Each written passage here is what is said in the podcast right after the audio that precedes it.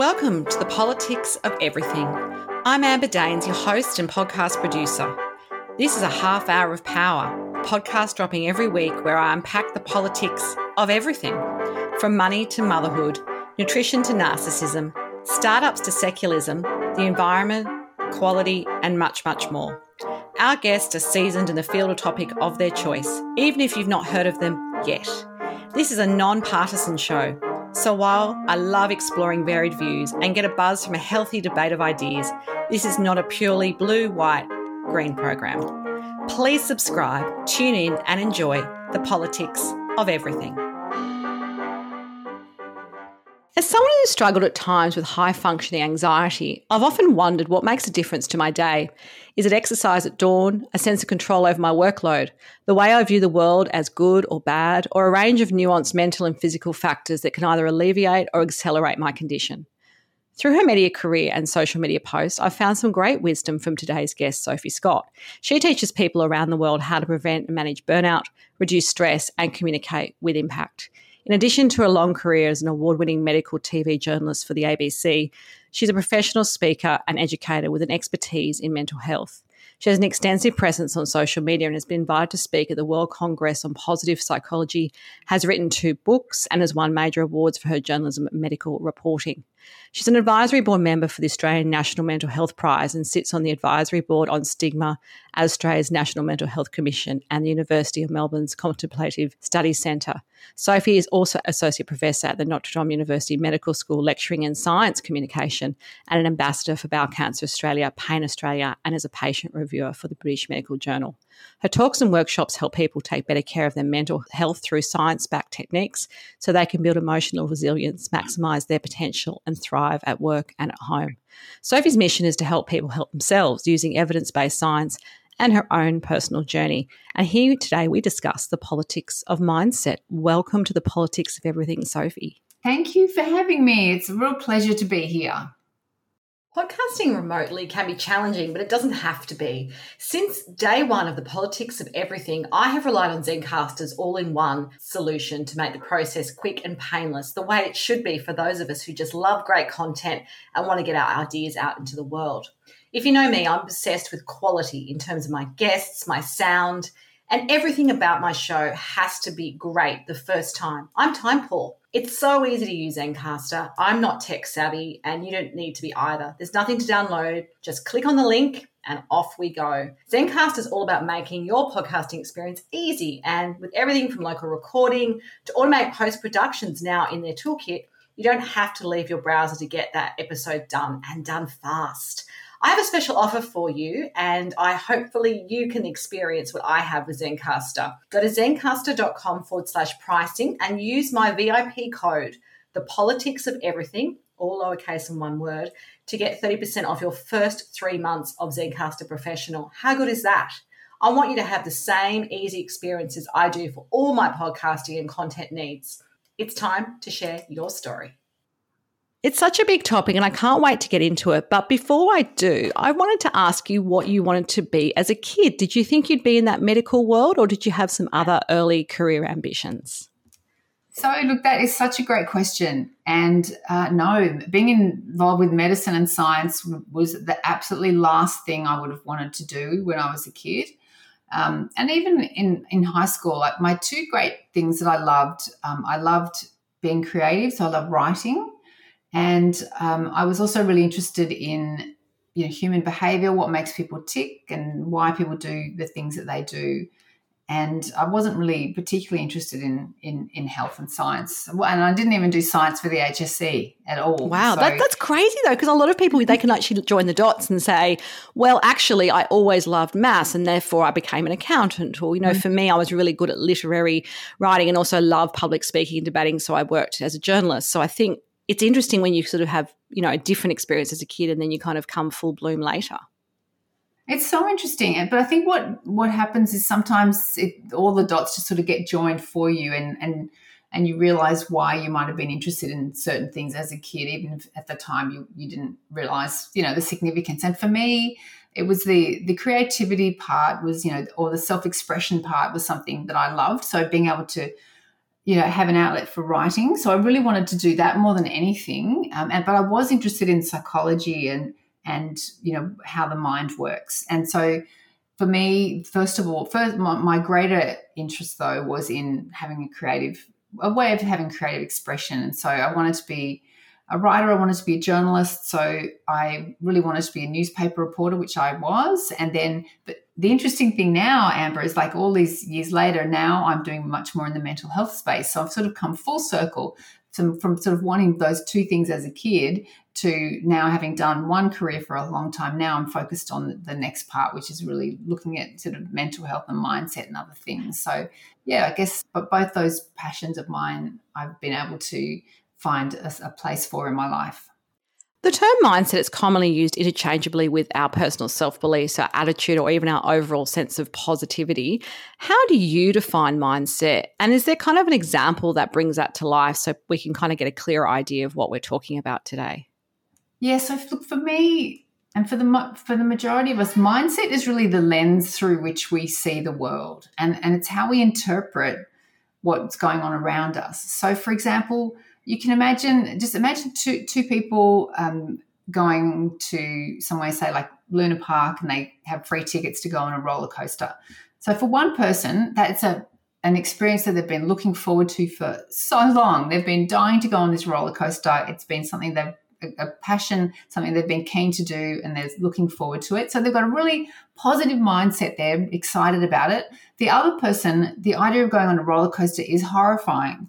They've ne- they've never wanted to go on anything like that. They get they've got a fear of heights, so they're act, they're dreading going on that roller coaster.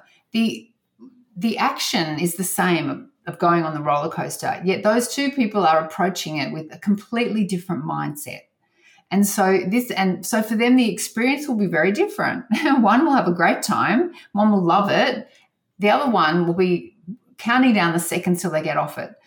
And so that's why mindset is so crucial because it really it has such a big impact on how we interpret everything that's going on around us. And it's it's it can make something a positive experience or a negative one, as you've seen in that example. Absolutely.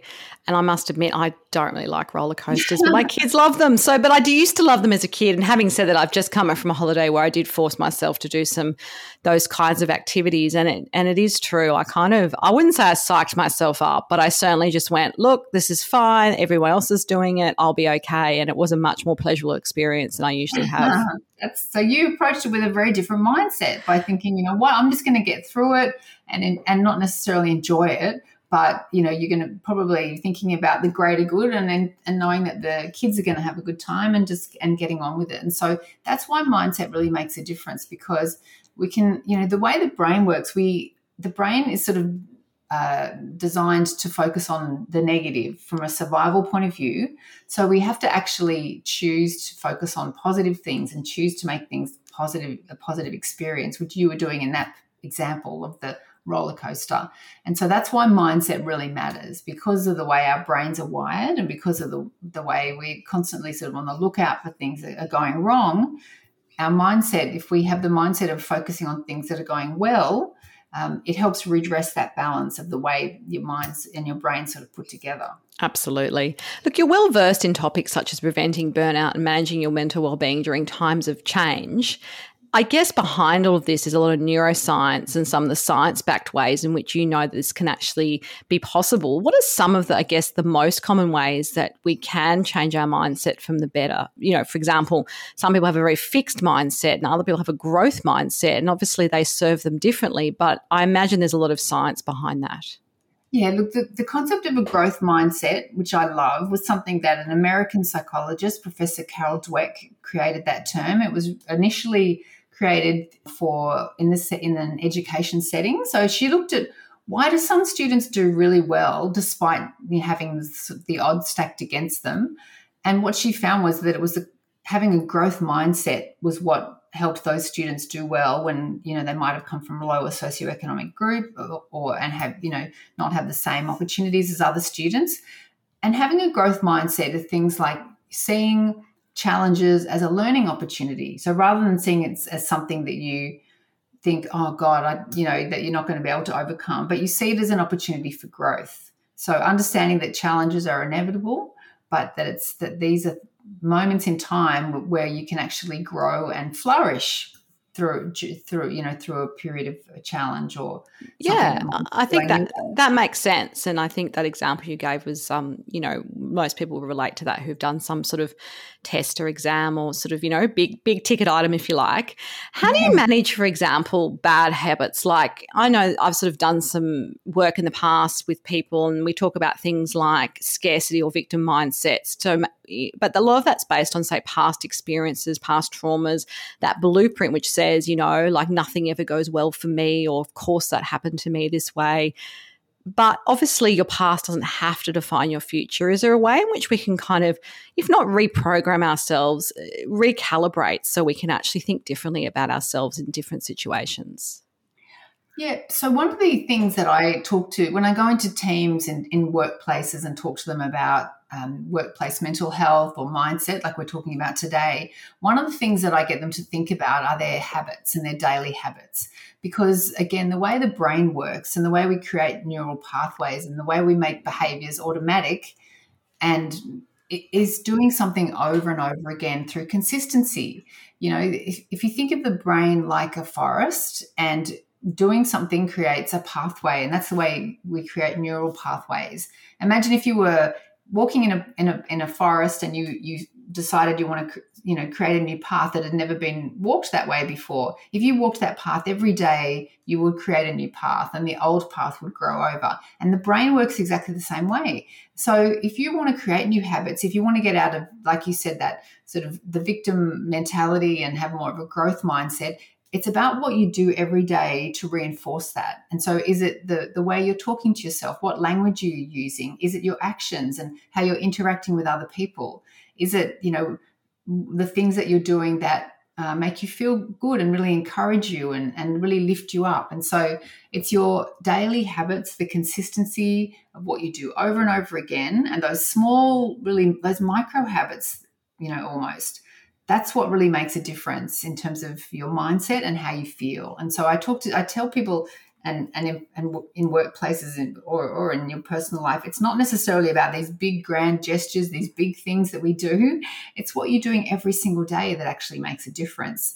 And so in some ways take the pressure off yourself to have this radical transformation of your life and think about those little small daily habits that you can change to get you where you want to go it sounds a lot like things like, you know, when people kind of try and start to exercise more regularly or eat well, it does sound like it's that incremental thing. If you do, if you think it's got to be like that big thing where you do like a marathon every weekend, you're obviously going to set yourself up to fail. But if you kind of just get into that daily habit of chipping away at it, it sounds like that's something which will benefit us all long term. Oh, exactly. And you know, this is the the the way that you really can manifest big changes over time is by those little incremental uh, improvements. And I think the the good thing about the incremental improvements, a they're much more achievable. That it, you know, if you say to yourself, "I'm going to just do something for five minutes every day," chances are you will do it and then you create that neural pathway. And then what happens, Amber, is the behavior becomes automatic. In other words, you don't have to choose to do that action, you just do it. And, and an example could be just say you want to do more meditation or deep breathing. So think about a time where you're going to have the time to do just five minutes of deep breathing or meditation and just do it every single day. And so it, a great time can be as soon as you wake up. You know, as soon as you wake up, before you start to check your phone and go on social media or do anything else. If you did that and just did that action of, which is what I have trained myself to do, that the first thing I do when I wake up is just to do five or 10 minutes of meditation. And what happens then if you do it every day is that your brain just thinks when you wake up, oh, okay, this is the time of day that she does meditation. so you don't have to think, oh, am I motivated to do it today or not? Or not your brain just says, right, this is what we're doing next. Yeah, because the brain absolutely. likes to conserve energy. So it like it likes to sort of know what's coming and, and it looks for patterns. And so it says to itself, oh, okay, for the last week or two, she's been doing meditation every day. I'm going to just suggest, I'm going to, I think that's what we're going to do next. And so that's why consistency really makes a difference. So take the pressure off yourself to transform your life in, you know, some radical way and instead think about what's the smallest change you can make that you'll be able to stick with. Absolutely. No, I love that advice. Hmm. So, some of us are born with great, greater resilience or grit, as I like to call it. In my view, that's sort of how I feel like I feel about myself, but it's probably been habits over time. Is it a muscle that we can all develop though? And can we train ourselves like a little bit like, you know, a competitive athlete to be optimal, kind of do all these things in the way they eat or the way they move their body and train and so forth? Or is resilience something which just some people have more of? I guess what's the sort of scientific view of it? Resilience is your ability to withstand what's going on around you, particularly when it comes to challenges or and I think you know we are all we all do have a level of resilience, but I think often you don't realize how resilient you are until something happens when you need that resilience. And what can be helpful for people if you're going through a challenge is to look back in your own life and think about when you've been through something challenging before and the fact that you got through it. And so the fact that you got through whatever the previous challenge was means that you'll get through this challenge again. And sometimes people, I often ask that question in workshops. Actually, I ask people to think about a time or something that they've been through and what helped them get through that. And I, I do that for a number of reasons, but I do that really so that they it reminds them that they've all been through something in the past. And some people put, tell you know that they might have had to, they might have been fired, they might have you know lost a parent, but they and it and it helps remind them of the things that really helped them get through that challenging period and that difficult time and it and it says helps people remember that they do have that resilience that they maybe might not be feeling on that particular day but it reminds them that that, that resilience is, is within them Absolutely. No, I like that. I think all of us kind of have those moments which really challenge us. And even if we feel like we are quite resilient, obviously we have to get through tough times um, however we can. So, how is stress aligned with our mindset? And is simply removing stress possible, or is it how we reframe it? So, I'm thinking of things like you mentioned the exam situation before most people get nervous, but some people get debilitatingly nervous and kind of that doesn't work for them. Other people can use that stress and really focus and say, This will be over in two hours. I know what I'm doing. I just need to get through this. How do we develop, I guess, a ability to deal with stress differently? So, our, our experience of stress can often reflect our relationship with stress. So, if you, and, and the research really bears this out as well. So, if you see stress as something that's really bad, that, you know, it's going to be bad for your health and it's going to be bad for your physical health and mental health, then it becomes a self fulfilling prophecy. Chances are it will be a bad experience. A bit like, let's use the exam ex- example. If you are, if you, you've got a big exam coming up and you think, oh God, I'm this, this is going to be really challenging. I'm not going to do well and it's going to be so stressed. I'm going to be really stressed out then chances are you, you'll almost talk yourself into that becoming a reality. Whereas the flip side is if you say to yourself, you know what, I've got an exam coming up. I know that I know this content. I've been studying, I've done the work, I've put the hours in. I know on the day that it's going to be, you know, a, a challenging experience, but I know that I, I that I know this material and I can get through it. Then that if you approach it with that sort of mindset, it really makes a massive difference. So our our relationship to stress really matters. Stress is not going away, and stress in of itself is not a bad thing. Some stress is really good. If you think about as a, if you're a speaker or a performer, actually having that sort of mild stress actually makes you perform a little better. So you if, if you're not if you have no stress, then you'd be like, oh, you wouldn't even. It's almost like you don't care you wouldn't care about the fact that you're about to stand up in front of thousands of people and give a talk. So, in that instance, some stress is actually a, a positive thing. So, thinking about stress is n- neither good or bad. It just is. It just is. And the rea- the thing is that the more you can think about your how you're interpreting stress, recognize that it's just whatever you're going through, whatever you're doing, is just something that you can get through, and that you have got through other things in the past and you'll get through that as well. And it really, it really changes how you interpret what's going on around you and how how you cope. So, and that's a good thing because that's something we have control over. So you can say to yourself, this is an experience that I know may, you know, be challenging on the day, but I know that I can get through it. And I know that, like you said, in a few hours it'll all be over. Yeah. Sometimes, actually, I did that on the roller coaster. I have to tell you, when we were overseas recently, um, you know, the the kind of thing that I didn't want to do, I literally had timed how long that roller coaster took, and it was like less than two minutes. And I thought I can go. do anything in less than two minutes. exactly. So, and look, I am not a roller coaster person either. And we've got this funny photo from when we took the kids to somewhere like Movie World or oh, somewhere yes. like that. We were kids, and they were kids, and um, they they convinced me to go on what they said was like the kids roller coaster. Oh, they always lie. there's a, I was absolutely horrific, and there's a photo of me on this roller coaster looking like, oh, I looked so scared. I look like, I'm um, oh, horrified. You can probably still remember how you felt. I, I, thought it was awful. The kids thought it was the funniest thing ever because it was this, you know, like they literally said it was for the that the kids ride, like a five year old could do it, and there's mom freaking out. so that just showed me that it's all in your interpretation of what's going on around you. But yes, thinking that, you know what, it was only a couple of minutes, and that's probably what convinced me to get on thinking, it's only a few minutes. I'll be able to get through it. But now I have photographic evidence. yeah, I don't oh, know if I'd like that as much. Just changing tack a little bit. What's some of the best advice that you've ever been given, either throughout your career or in your personal life? And why is that advice really stuck with you? One of the things that I told myself when I was younger was that, you know, when it comes to goal setting or things that you might want, you know, waiting for someone else to come in and you know provide it for you on a platter means that it may never happen. So the, the concept of sort of you make it happen is something that I've always taken on board, thinking about if you want something, it's really up to you to go and get it. If you want something, it's up to you to make it happen rather than thinking about waiting for someone else to just do it for you.